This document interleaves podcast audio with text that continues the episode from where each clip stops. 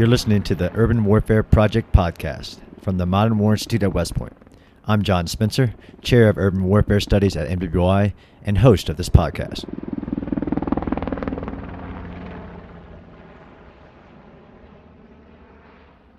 So today's guest on the podcast is Walter Lekh. He is the host and creator of the Walter Report, a Twitter space that has really been effective in fighting Russia. And that's what I hope we get to talk about. Walter, welcome to the Urban Warfare Project podcast. Pleasure uh, to, to be your guest, John. I'm Walter, or Walter Lekh. I kind of inadvertently became this Twitter Spaces host. Uh, I occasionally did that before the invasion or re-invasion of Ukraine started on the 24th. Essentially, it's a new Russian offensive that started on the 24th because uh, Russia has been at war with Ukraine and waging war of aggression on Ukraine since uh, 2014. Now we just entered a new stage of this Russian war of aggression. A new Russian offensive started on the 24th of February 2022. And I occasionally was uh, jumping into the spaces that were discussing these Russian troop buildups and uh, overall ominous signs that were indicative of something coming. And on the 24th, third, I reckon we actually were in the space that I hosted. Essentially, we were streaming live of sorts and just witnessing how Russian troops, essentially on a live stream, seized the control of the uh, just checkpoint between Russian occupied Crimea and Ukrainian mainland. And apparently, they killed the border guard, and then uh, the uh, Russian cruise missile strikes followed, specifically onto Boryspil. We discussed these uh, Turkish a400s that landed in Boryspil just hours because before Russian invasion started. And after that, it just became an inadvertent 24/7 stream. And initially, it was just me with few breaks for getting some sleep. Specifically, in the initial days, it was almost no sleep streaming. And then a couple of people joined, and uh, we built up a team. And now I have a, a couple of hours to actually relay the co-hosting part that's how Walter Report was started. It's amazing. So let me, for the listeners, explain basically, uh, since I didn't know, and, and maybe I'm not the digital native I thought I was, that Twitter Space is, is basically a chat room, right? So it's a room where now you created a space or a chat room or where anybody can listen in to conversations about the illegal Russian invasion of Ukraine, and you've had it going even before the war started. Could we back up a little bit and, and tell us a little bit more about you? Like, what is your background, your family's background that kind of motivated you to join those early on spaces? Well, uh, again, I, I kind of started this inadvertently of sorts. It was, I, I never expected myself to do this thing, but here I am. My uh, background is in medicine. I'm a licensed physician in Ukraine, obstetrician, OBGYN obstetrics gynecology, worked in Lviv perinatal center, large hospital. And then in 2019, I and my partner, we got a chance to legally immigrate to the States essentially. And we, we took that leap of faith of sorts. And here we are essentially. We're just, I was in the middle of transferring my credentials to the US system, which is a tedious process. Still in the middle of it, unfortunately. And, uh, this Russian invasion kind of got me to postpone that, unfortunately. But people in Ukraine have bigger problems apparently than than I do have here. So that said, in Ukraine, that's my professional background. Overall, I and my friends uh, we were active in 2014 when Ukraine underwent this transformation from a state that was leaning towards autocratic dictatorship under Yanukovych to a normal, progressive, progressive in terms of trying to develop normally in a democratic way state. Essentially, this is what happened in 2014 when we took part in Ukrainian Revolution of Dignity with my friends, um, which is colloquially called Euromaidan.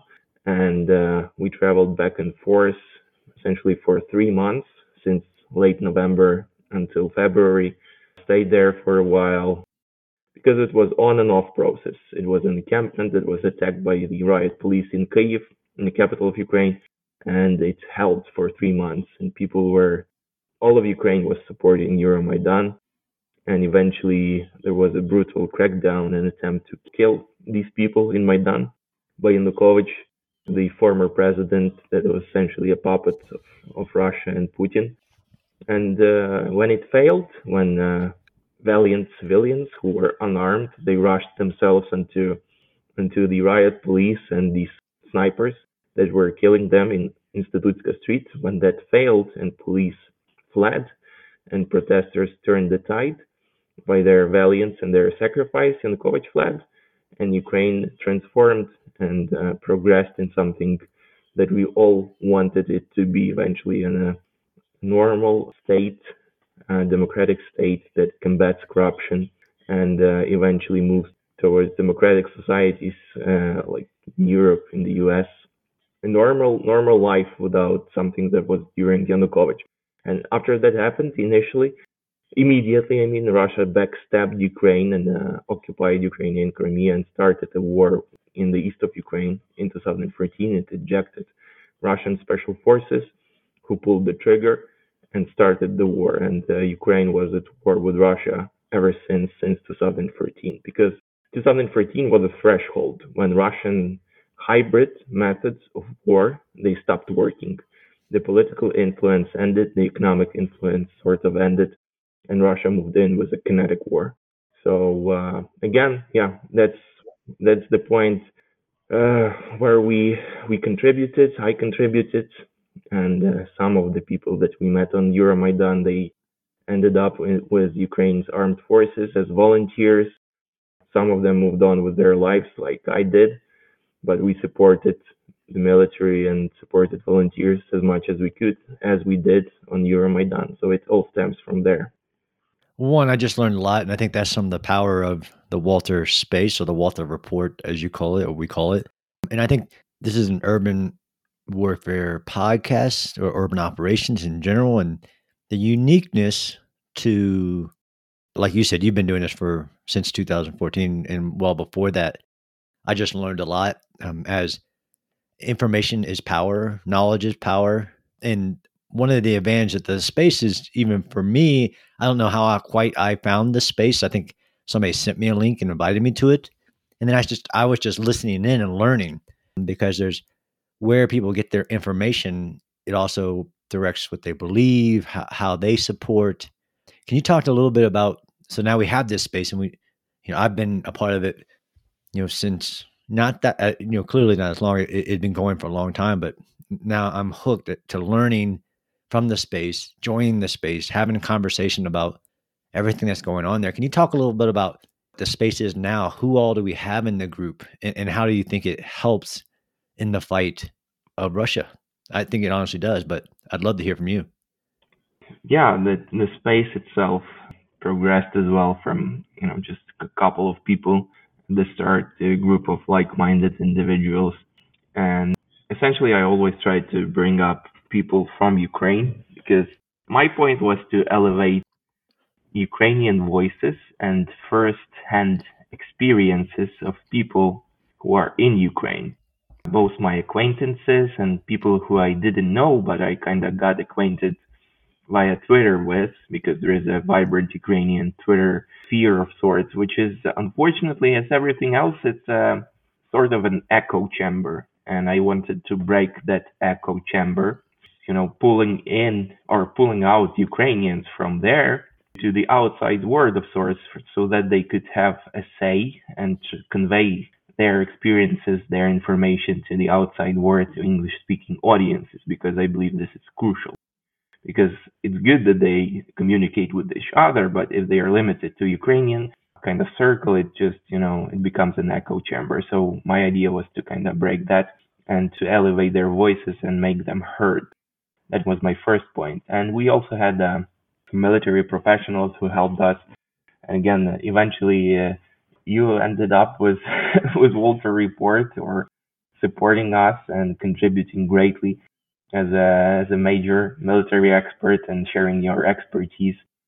And on top of that, or actually I would say simultaneously, people from Canadian mission, Canadian NATO mission, which was essentially held in Ukraine or was active in Ukraine for many years after 2014. It was called NATO Training Mission. Canadian part of it was called Operation Unifier. So some individuals from that mission kind of inadvertently tuned in and uh, they stuck around and continued to help us. And something even better was built upon that connection because they themselves, Canadians and Americans from uh, Operation Unifier and those who are affiliated with Operation Unifier and those who wanted to help Ukraine, they created this NGO Mriya Aid. Mriya in Ukrainian for dream. It was also a name for Ukrainian Antonov 225, largest airplane, cargo airplane in the world, which was destroyed by Russian invaders in Hostomel airfield. So Mriya Aid was essentially born out of Walter Report's space and the connections and progress into something even bigger. It's an NGO that uh, essentially helps Ukrainians in Ukraine on the ground, contributes to humanitarian aid, to the first aid supplies, and also non-lethal aid that Ukrainian volunteers request and utilize extensively, specifically drones, UAVs, some body armor or personal protection equipment in terms of body armor, scopes, thermal vision scopes, and stuff like that. And again, mostly it's uh, medical aid that is being delivered in a very timely way. As I said, my background is in medicine, and one of my friends from medical schools, he, well, I chose the obstetric surgery. He chose to be military physician, military surgeon, and he ended up in Bakhmut in the east of Ukraine right now. It's uh, one of the hot spots and uh, he worked in a Bakhmut hospital for a while, and uh, essentially they received some of that aid that Mriya Aid delivers to Ukraine. So it's, it's not just talking; it's also on top of the talking. Walter Report is obviously just providing some kind of a counter disinformation narrative, and we are combating disinformation, making people aware of what is happening in Ukraine by elevating Ukrainian voices and having military professionals, like specifically like you, who contribute greatly so that people understand what is going on in terms of military uh, advancements. And on top of that, something also tangible came out of this an NGO that helps Ukrainians on the ground, and the help is timely and tangible for those people who are suffering from Russian war of aggression in Ukraine right now. So that part made me glad, yeah. Yeah, that's amazing that so much can come out of a conversation and really connecting people. And I, I know I've been in a space. and You could probably tell us on any given day how many people are in that space, listening, talking, providing firsthand accounts from Ukraine. Which, as a researcher, that's huge. And you've had so many fighters, as in Ukrainian military, in the space saying, "This is what I see from my small part of of this large fight against Russia." As a researcher, it's just huge for me. But you're right, the connections and one of the questions we always get in the space, we, I mean, you, um, and I'm I'm there. I hear it so often is how can I help as the world sees what's happening in Ukraine as wrong, Russia evil versus good. I always listen in and hear that question of people that don't know what to do, but in this new technology world, you've actually created a space where you can tell people how they can help, whether it's through the NGO, whether, like I say, you're keeping hope, sending messages, even, even messages to elected leaders, whatever country, because there's, I, I can't count the number of how many different countries representative. I know you have some diplomats, you have military professionals, you have firsthand accounts, you have civilians in places like Odessa that I love to hear from, talking about the beauty of Ukraine and talking about what's actually happening as it's actually, to be honest, Walter, it's my source of information because it's it's always you're more up to date than the news channels I watch. To be honest. Thanks, John. It's uh, kind of invigorates the willingness to contribute in in this way. And yeah, occasionally I'm lucky enough to get people from Ukraine to, to chime in. We had uh, Ukrainian journalist Olya Khudetska who investigated the war crimes in Bucha specifically and Irpin provided us with insights throughout this Russian invasion northwest of Kiev during the, the actual, you know, situation when it was ongoing. She was providing evidence of Russians killing civilians who were trying to flee the area. on their personal civilian vehicles and uh, was occasionally just chiming in with, with some information regarding that. And after after that, when Russians were pushed and retreated from the northwest of Kiev and from the north of Ukraine, she travels to that area to kind of collect evidence, as she was actually doing after the killings on Maidan for many years. So she, has a background for that. We had people from Donbass Battalion who were active fighters in 2014 and 15, an SPG-9 operator specifically who fought for for his hometown in the east of Ukraine. He was a, a native of of Donetsk, essentially a smaller town next to Donetsk, and he picked up arms in 2014 and protected his his uh, homeland in the east of Ukraine. And then he became essentially a veteran, and now he was remobilized. He re-volunteered and joined Donbass Battalion as a part, which is now as a part as uh, of a National Guard. And also we had Roman Ratushny, who is a well-known Ukrainian NGO leader. In the past, of course, before this new Russian offensive started, he was combating illegal construction projects in Kiev, but now he ended up as a fighter in the 93rd Mechanized Brigade, Kholodny Yar. So different people, different experiences. Uh, we had Marina, a civilian from Kharkiv, who just got in on the space literally when she was under Russian multiple rocket launch system fire or attack when she was in her apartment. And it was kind of bone chilling and quite horrendous, even on our side, to listen to her when she was essentially trying to hide for her life. That was, I believe, a month ago when Russians were aggressively shelling Kharkiv, and they still are. But thankfully, they evacuated with part of their family from Kharkiv. So again, different different experiences, different people, different first-hand accounts from Ukraine. Something that again I wanted to elevate and something that English-speaking audience has often very little chance to engage with. Yeah, absolutely. And I think that that's one of the keys. And if I was teaching a class on war, it's always reminding people that in war, this isn't just two militaries clashing. It's actually there's two large other segments that people sometimes discount, and that's the politics or the political apparatus, the, the politicians, the political governments, um, whether that's Russia, whether that's Ukrainian, or whether that's global here in the United States, and then you have your populations. So in war, we we say there's this trinity, and you can tie it to this military theorist Clausewitz, but um, and they're very trans, different translations of the trinity. But you have the military, you have the people, and then you have the government one of the aspects of the new and dare I say urban aspects is that we do have access to so much more war than we ever had as we as in the populations, which then influence the governments, which do have to care about their constituents, whether that's the local constituents and, and Russia has to care about the Russian people. Um, and we talked about this in the space and in the global environment. We can all watch because you've connected, you've created a bridge from within Ukraine we don't have to wait for the analysis and news analysts on the ground, although they, they've been amazing, in my opinion. I know you, different thoughts on that, on where they can go, being there and trying to highlight and spotlight and keep this story in the news every day, all day. But you've also created with the space a bridge to within Ukraine in many different locations. And I, I agree with you, bone chilling that we're listening to somebody in the space and the, and the, and the bombing start. You can hear the bombs happening, that bridge is an influence on modern war. And in the urban environment, which urban means there's lots of people, and we've seen that there's no emptying of cities here. These are these, this is a war happening in Russia, committing war crimes against civilians in city, cities, you know, targeting them. But every civilian is also a, a cell phone camera. It's also a Twitter live message on this is what's happening.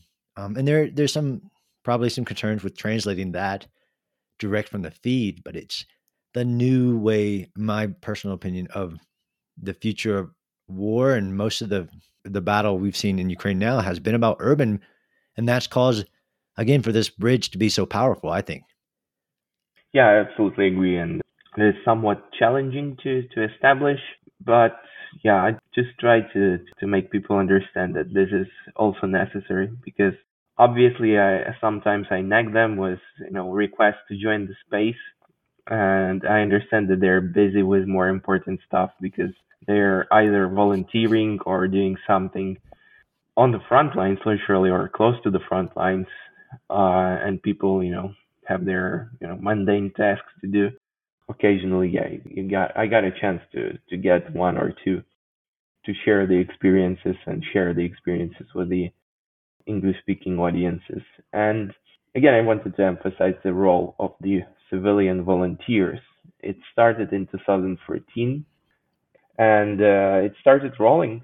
Out, out of that initial push, initial effort, many volunteer organizations were born, like Come Back Alive or Save Life UA, which is the most known, or Serhiy Prytula's Fund, or Roman Senitsyn, or Army SOS all of them supported military in various ways, are there by delivering supplies or procuring something or filling in the shortcomings, delivering drones, all of that. So it was something that was going on and expertise has been building upon since 2014. And when Russia attacked again on the 24th of February, all of this expertise essentially kickstarted a new massive volunteer, volunteer effort in Ukraine. And again, many Ukrainian civilians, overwhelming majority, I would say, support military in one way or another right now because this is existential fight.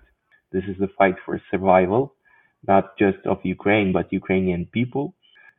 So this backbone of Ukrainian volunteers kind of that was established since 2014, it helped to restore or kickstart, I would say is proper term, to kickstart this new effort to, to support Ukrainian military. And now we're witnessing how it goes with drones, with supplies, with you know procuring of different equipment and whatnot. Yeah, absolutely. I can't agree more. And I've seen that power in the space of organizations like Mriya Aid. And again, I'm I'm almost in awe of the space's ability to even do you know with some of the open source intelligence analysts that are a big part of the group. And like i said it's where i go to get my information. I think it's actually helping as we've discussed on so many different levels. And it's a nature i think of the future of warfare is that you can you created this bridge that is so helpful to so many different communities in so many different countries in, to include inside ukraine to create that bridge to create that information flow and honestly, I, found out things through the space hours and if not a day ahead of time of, of being reported in international news. And I think that's that's powerful. But of course, the aid that's getting there and your work for so many years, it's almost like in this moment, it's so important. So I think Walter, we'll, we'll end it there by saying, you know, for all the listeners, check it out, check out the Walter space, listen in. I often tune in just to keep myself abreast on what's going on, which is important that we all keep our eyes on it, watch what's happening, and hope for the best. And I think that's a big part of the space too, is keeping everybody hopeful. True. It's a big point of this is keeping the events in Ukraine in the spotlight because it's understandable. People move on, people move on with their lives, and it fades into the background. It's uh, on one hand, it's normal, but obviously it's not normal it's normal in terms of understanding how uh, individual psyche works, specifically if you're living in a safe country, in a safe place. But overall, again, this is something that we should continue to address and elevate and keep people's attention upon because every single day more and more Ukrainians are dying as a result of it. And the sooner we end this, you know, the, the better for everyone because essentially Ukraine became a sort of a shield for Europe and protects the interests of the rest of the democratic world, like it or not. That's the current situation. We keep it on, in the spotlight. We try to keep people informed. We try to elevate voices, and there are different people who are helping us and different topics discussed. But again, it all is centered around Ukraine and current developments on the front lines in Ukraine. Well, thanks, Walter. I know you have to get back to this amazing 24 hours a day space that is playing a vital role in fighting for Ukraine against Russia. I really appreciate your time. Thank you so much for joining us on the show. My pleasure, and thank you for having me. And again, it's at Walter Lekh, L E K H, Lima Echo Kilo Hotel. It's my uh, main account, or just at Walter underscore report. We're on Twitter, and we essentially inform our audience about the current developments of Russian invasion of Ukraine and elevate Ukrainian voices as much as, as we can. Thanks a lot, Walter. Thanks for listening to the Urban Warfare Project podcast. The podcast is produced by the Modern War Institute at West Point. What you hear in each episode are the views of the participants and do not represent the positions of West Point, the Army, or the U.S. government. You can subscribe to the Urban Warfare Project podcast on Apple Podcasts, Stitcher, or your favorite podcast app. And be sure to check out MWI's other podcasts, as well as the new articles we're publishing every day on our website. Thanks again for listening.